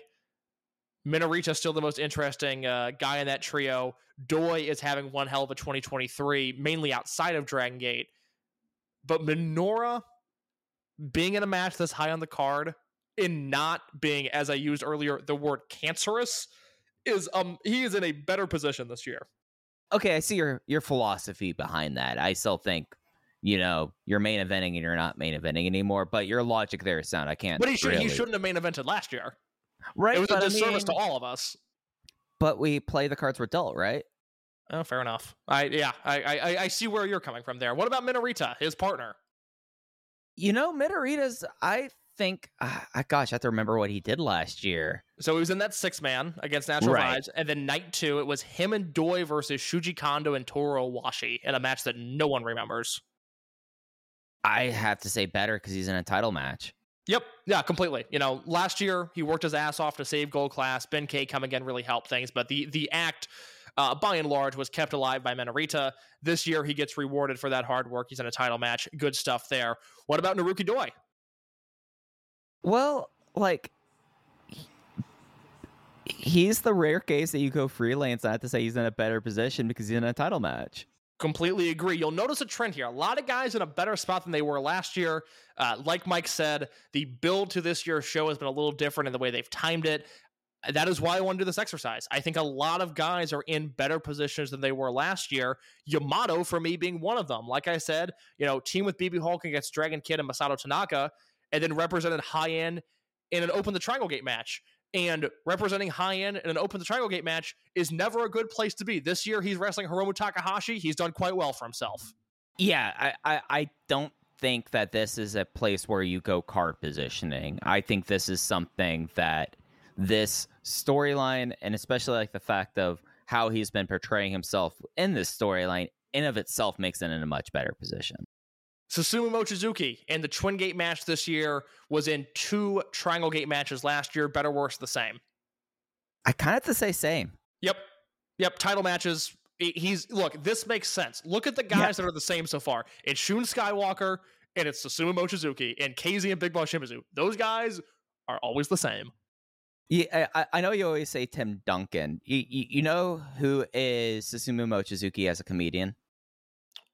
I'm fascinated to hear this. Who's that? Joe Pera. I thought you were going to say Brian Regan. Yeah, no, no, no. I'm I'm thinking about uh, Joe Pera talks to you, and he talks about how much he waters down his coffee as a teacher because he wants to have the exact same equal caffeine level throughout the day. Sumu's very even person. Who's the Who's the Dragon Gate equivalent of Brian Regan? Gosh, right? Is it Naruki Doi? It might be Naruki Doi. The, Might be he's Doi. the he's the only one coming to mind here. fascinated by Regan making all those money from the Mormons that he'll just tour Mormon country for a month every year and just rake in cash. Fascinated Uh, by that. I I, I mean, it's kind of a brilliant business. Oh, it's awesome. I, he deserves it too. He's I you know he's a very funny man. What about Yasushi Kanda? Better, worse, the same. Last year, he's not on the Ultimo show. Second night, it's Genki Horiguchi, Ryo Saito, and Yasushi Kanda versus Matsuyama, Stalker Ichikawa, and Sachihoko Boy. This year, he's in an Open the Twin Gate match and is having arguably the best year of his career. Better, worse, the same, Mike. Oh, I don't know. I liked seeing that pseudo uh do fixer trio last year. Of course, better. He's having Uh, he's having a career year. Yeah, O- other than Madoka Kakuta, he might be the single biggest glow up this year. yeah, I, and I don't think there's much argument one can make otherwise. Yep. What about BB Hulk as opponent? You know, last year, like I said, it was Yama Hulk versus Dragon and Masato Tanaka, and then he worked that opening match on the second night that was Z-Brats versus the Kung Fu Masters. Better. Yep, I, I think he's working really well in gold class. You know, I, I'm Yep. I'm surprised at how much I'm still enjoying that act. Yeah, no, it's something that I think that like you had him in like just his position in Z Brats was getting a little onerous, and just him being in gold class puts him in a better position. Ben K, his partner, better worse the same. Oh, much better, I would say. We're, we were at you know crisis point with Ben K last year. Last year at World, I really want to paint this picture. Kaisuke Akuda had just been fired from the company, but this is before Chicky Chicky Ben K. This is dead in the water, high end Ben K, going nowhere fast, not relevant, not over, nothing going on for him. He just happened to be in a Triangle Gate match. This year, look, like I've said, I I don't love this Twin Gate match on paper. I, I think it's weird the way it was set up with Ben and Hulk just kind of assuming that number one contendership position. I don't love the way they got to it. Well, But it's Ben been- doesn't shut up. You have to like Eh, acquiesce yes. and say, "Yeah, fine, I'll, I'll have your match with you." Fine, okay. I mean, the guy like by himself was longer than the mat than, than the pre-show introductions at Hakata. Yes, very, very much so. So I, he's in a much better position. Uh, I had Konami Ishikawa on the list. For me, he's the same because he he's wrestling an X this year. He wrestled an X last year in Keiji Muto. Yeah, yeah. I mean, you, you have to call him same. Don Fuji, better, worse, the same. I mean, what did he make the shows last year? I don't think he made the shows. I think he's better. So night one, it was Don Fuji wrestling. Uh, oh, hold on, where'd that match go? It was Fuji and Oh, it- it was it- yeah, 20th thank- thank you. anniversary. Yes, it was Fuji, Shuji Kondo, and Toru Washi against Jinsei Shinzaki, Kagetora, and Taro Nohashi. And then the second night, like I said, it was Fuji and Dia pinning Kakuta in six minutes. So it's still a Legends match, still an offer match, but Mochi Fuji versus Kano and Kondo sounds much better on paper than anything he did last year. So he's in a better spot as well. Yeah, uh, it's yeah, it's Kagetora's 20th anniversary, but you look at everyone else in that match, and Don Fuji is just there because he was a member of Crazy Max. What about Masaki Mochizuki as partner? I will go first. I think he's in a little bit of a worse spot. Last year, he had the two Triangle Gate matches that were really built around him and his son and M3K. Through it's a little bit like the Jackie Funky Kame situation. He hasn't done anything wrong. I don't think he's been butchered, but he felt a little bit more important on last year's shows. Yeah, and it's just solely because Junior's hurt. Like I imagine that maybe it was going to be uh, the Mochizukis versus Kondo and Kano, maybe, and Fuji. yeah, or and- another M3K versus M3K match. I, you know, Junior comes back on that Bulletin show the next week, and maybe he's the guy that wrestles Stalker. I don't know. I'm so bummed Junior's not on this show. Yeah, uh, yeah, it, it, it's a bummer on it, but you can't really blame Mochizuki for his position here. It, it, it it's a worse, but it's just kind of like that's them's the breaks. What about Shuji Kondo? I- in a lot of ways, I think Kondo's kind of the exact same because you have he was he he did a Aganiso match against Doi and Rita, and then he was a part of the six man tag. I I mean, th- this is like the weird thing. Like, how is like Don Fuji doing a little better, but Kondo isn't? Well, I think Kondo is doing better because Kondo and Kano feel like a real thing right now. I That's- want this tag team to drag it full time. That that that's a very good point. I'm with you on that. Here's what we might disagree on. Jason Lee, better, worse, the same. I think better if only because he's a singles champion. Okay, all right. I, I've got him at the same. You know, I'm I'm not going to drive to Texas and strangle you over it. Don't worry. I think Yeah. he's the sa- I- think he's in the same position. You know, last year, better spot on the card, a little bit more of an important match, but this is a really important match for him this year against Ishin. It's gonna set the tone for the show. If Jason Lee versus Ishin delivers in a real, honest barn burner way, now we've got 2019 vibes. Now we've got that KZ versus Skywalker match where that happens on you know match three or whatever. We go, oh, uh, what what else is going to happen on this show? If that's the working standard, where do we go from here? KZ versus, I'm sorry, not KZ, but Jason Lee versus Ishin, uh, an immensely important match just for the sake of the show, and that brings us to all caps Ishin.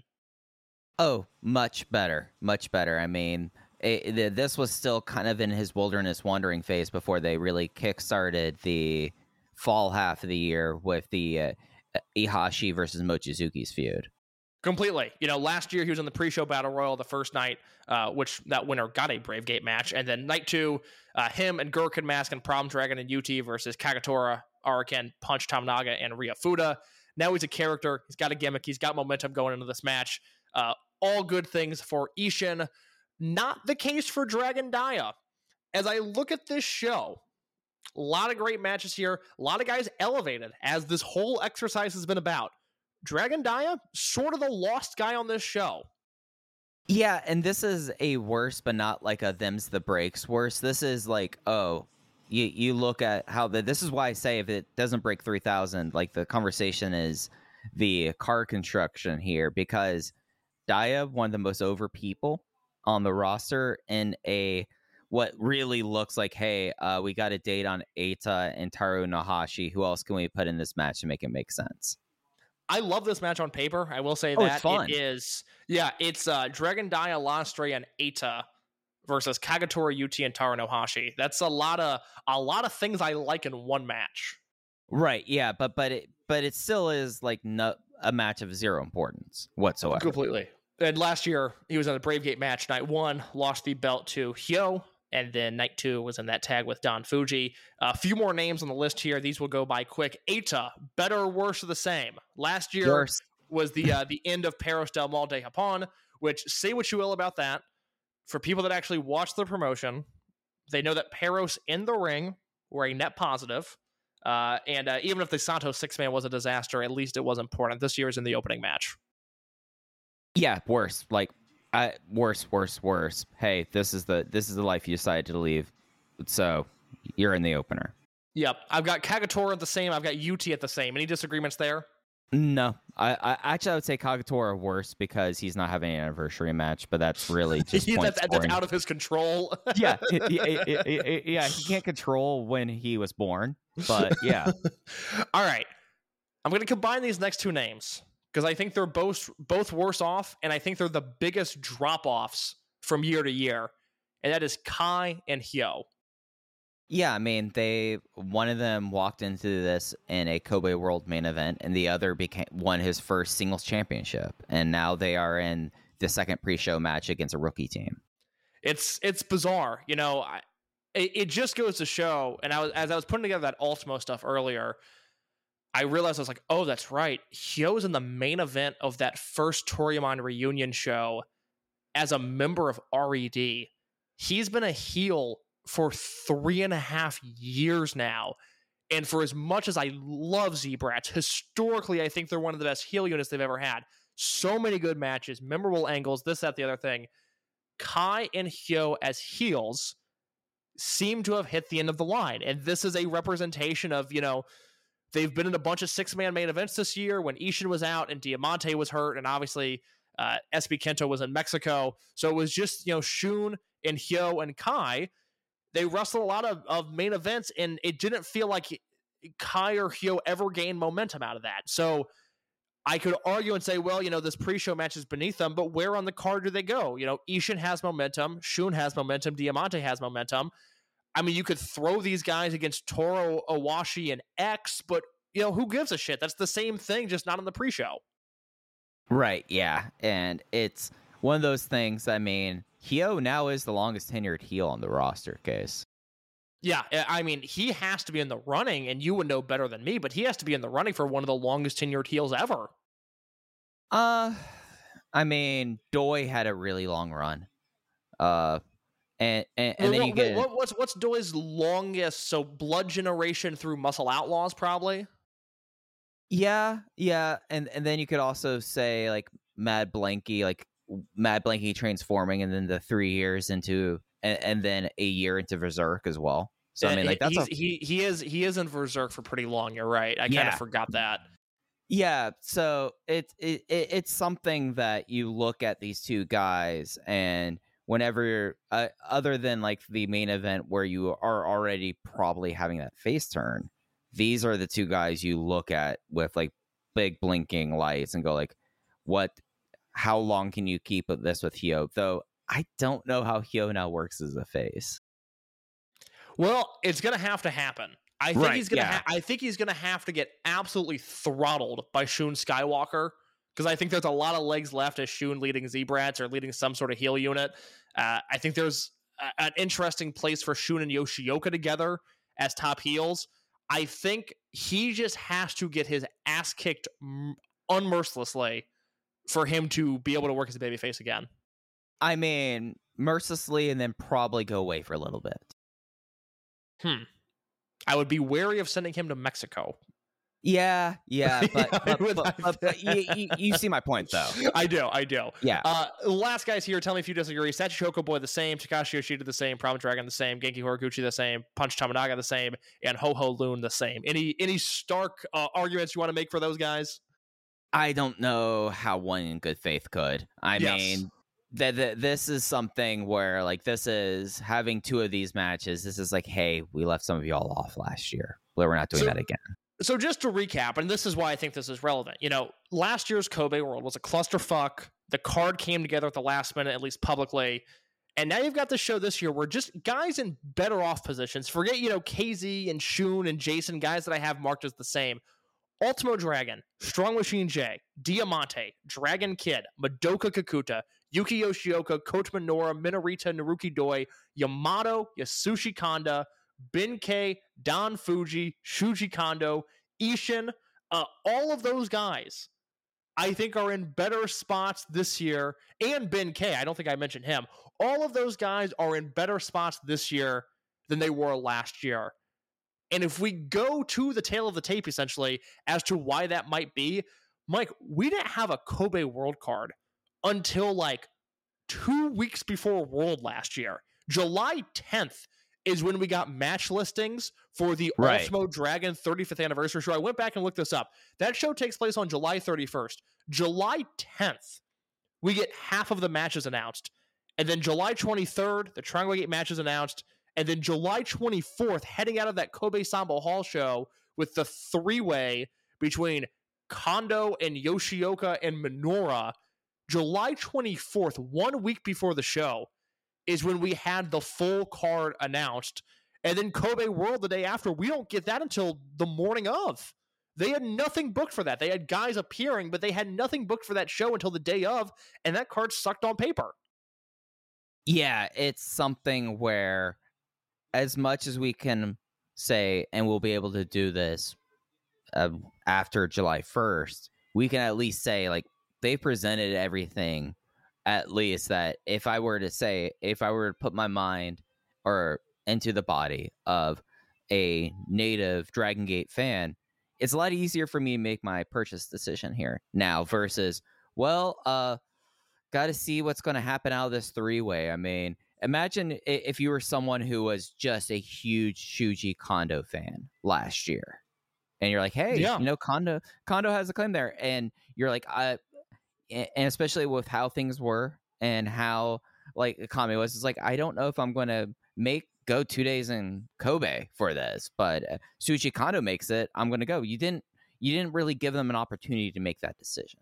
Whereas this year, li- li- like yes, it's fast re- report, it's fast oncoming case, but we're still 17 days out as of the time recording. So, you know, a month out, we had the main event announced, and you know, very quickly matches started to come together this year. Last year, just to to sort of re-go over this timeline, June second, the Toryumon show. That's when Santo was announced that he is going to appear. No word until June twenty seventh, when it's announced that Jinsei, Jinsei Shinzaki, Torinohashi, and the Bodyguard are going to appear, and then July third is when Masato Tanaka gets booked. It's not until that Korakuen show on July 7th that there's anything, anything at all going on. It, it is a complete and utter disaster uh, last year, just in terms of putting this card together. It was awkward and uncomfortable uh, for us to do previews of Voices of Wrestling. We didn't know what was going to happen. We didn't know what anything was going to be. This year, three weeks out, we got the full card. The card looks great. We'll do more coverage of it next week, and then two weeks from now, uh, fingers crossed, we'll have Jay on. That is the plan, at least as of now. If something changes, we will let you know. But I'm very excited for this show. You know, weird Dreamgate build, uh, uninspired Twin Gate build aside, there is no reason this show should absolutely kick ass.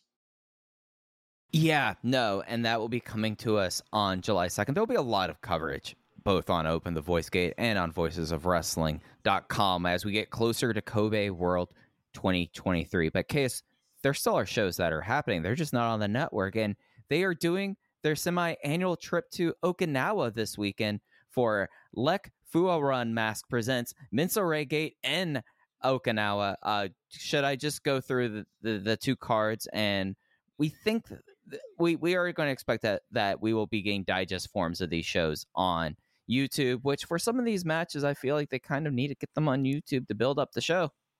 Uh, yeah, run through the cards real quick. All right, so on the seventeenth, this is both of these shows are in Okinawa. We open up with uh, Natural Vibes, KZ, Strong Machine J, and Big Boss Shimizu versus Jason Lee, UT, and Jackie Funky Kame. Natural Vibes explodes. Match two, Masaki Mochizuki and freelancer Drake Morimatsu versus Problem Dragon and representing Ryukyu Dragon Pro Wrestling, uh, Me Hibiscus. Match three, Gold Class Entire Complement going up against Yamato, Genki Horiguchi, Kagetora, and Ryo Fuda is the rookie that makes the trip here. Susumu Mochizuki and Yasushi Kanda versus Dragon Kid and Teal and Shisa. And then the main event, the Luck Four Run Masks prize. six man tag team match. It is D'Courage versus Z-Brats, Shun Skywalker, Kai, and Hyo. Case, you see, they were teaming together so much at the early part of the year, not only because of injury, but to prepare themselves to potentially win the Lek Fua Run Mask Prize. I'll take your word for it. I have no I have no argument against that claim. I mean, it, uh, the the show's not on the network. We don't know what what the build of this is. Like like for all we know, that they're just going to show up with a giant like sign that they're going to get a, a year supply of bath of toilet wipes. That's what we're growing accustomed to with these people. Uh, l- l- let's talk about uh, this show on the 18th. This is the one where there's some stuff here that is a lot of Kobe Pro Wrestling Festival build. We open with Yamato teaming with Double Dragons versus Natural Vibes KZ, Jason Lee and UT. Singles match, Problem Dragon versus Kai. Okay. Uh, match three, Genki Horiguchi's teaming with Drake Morimatsu versus Kagetora and Ryukyu Dragon Pro Wrestling's Go Samaru. Uh, match four, we have Ben-K, BB Hulk, and Ryo Fuda versus Masaki Mochizuki, Susumu Moch- Mochizuki, and Yasushi Kanda. Getting a little bit of twin gate build there, right there. Semi main event, Strong Machine J and Ultra Soki representing Ryukyu Dragon Pro Wrestling versus Shun Skywalker and Hyo. And then another Lek Fua Run Mask Prize six man tag team match. Dream and Triangle Gate skirmish in Osaka case. Madoka Kakuta teams with Big Boss Shimizu and Jackie Funky Kame versus Yuki Yoshioka, Kota Minoura, and Minorita. So we are getting Yoshioka and Kakuta on opposite sides in a match. It just so happens that's going to happen in Okinawa and not on the Dragon Gate Network. Yeah, great match. I don't I don't know why they didn't do it in Fukuoka, but a, a great match. I love that Fuda's on these shows, and hopefully uh, both the Fuda matches and obviously those main events make YouTube. Yeah, and they're a little bit more judicious about the Ryukyu Dragon in this. Yeah, You know, L- l- like I still want to see my main man Sherry Joe, but I get it with that. But we'll we'll see when these shows end up on YouTube. I I feel like that they are very prompt with the YouTube digest, but it could be something with these kind of shows that they're not traveling with the uh, GAORA production for the network. That who knows it how long this could take to get uploaded. You know. yeah, we we will see. We will see. But case, uh, th- that's all I have for my rundown for the show. Do you have anything else you want to hit on before we got out of here? I'm out of topics. All right, so that's going to do it for this week on Open the Voice Gate. We'll be back with you next week as we are further on the road to Kobe World Case. We're inching there slowly but surely. Before we know it, it will be July 2nd. It will be Kobe Pro Wrestling Festival from Kobe World Kinen Hall. You can follow us on Twitter at Open Voice Gate. Cases at underscore in your case. I'm at Fuji Heya. While you're at it, go to your podcast catcher of choice. Hopefully, it's Apple, iTunes, or Google Podcasts, Spotify, wherever it is. Rate and review Open the Voice Gates. The best way for people to f- discover the show. That's going to do it. We'll be back with you next week. Take care, everyone. Hey now, it's Mike Gilbert, host of the Mike and JD Show, right here on the Voices of Wrestling Podcasting Network. Join JD by God Oliva and myself every Thursday night live on the Voices of Wrestling YouTube channel at 11:30 p.m. Eastern Standard Time, as we stay up all night discussing all the hottest stories in professional wrestling. You can also check us out right here on the Voices of Wrestling podcasting feed, or you can subscribe to the Mike and JD Show feed. Now, enjoy the show.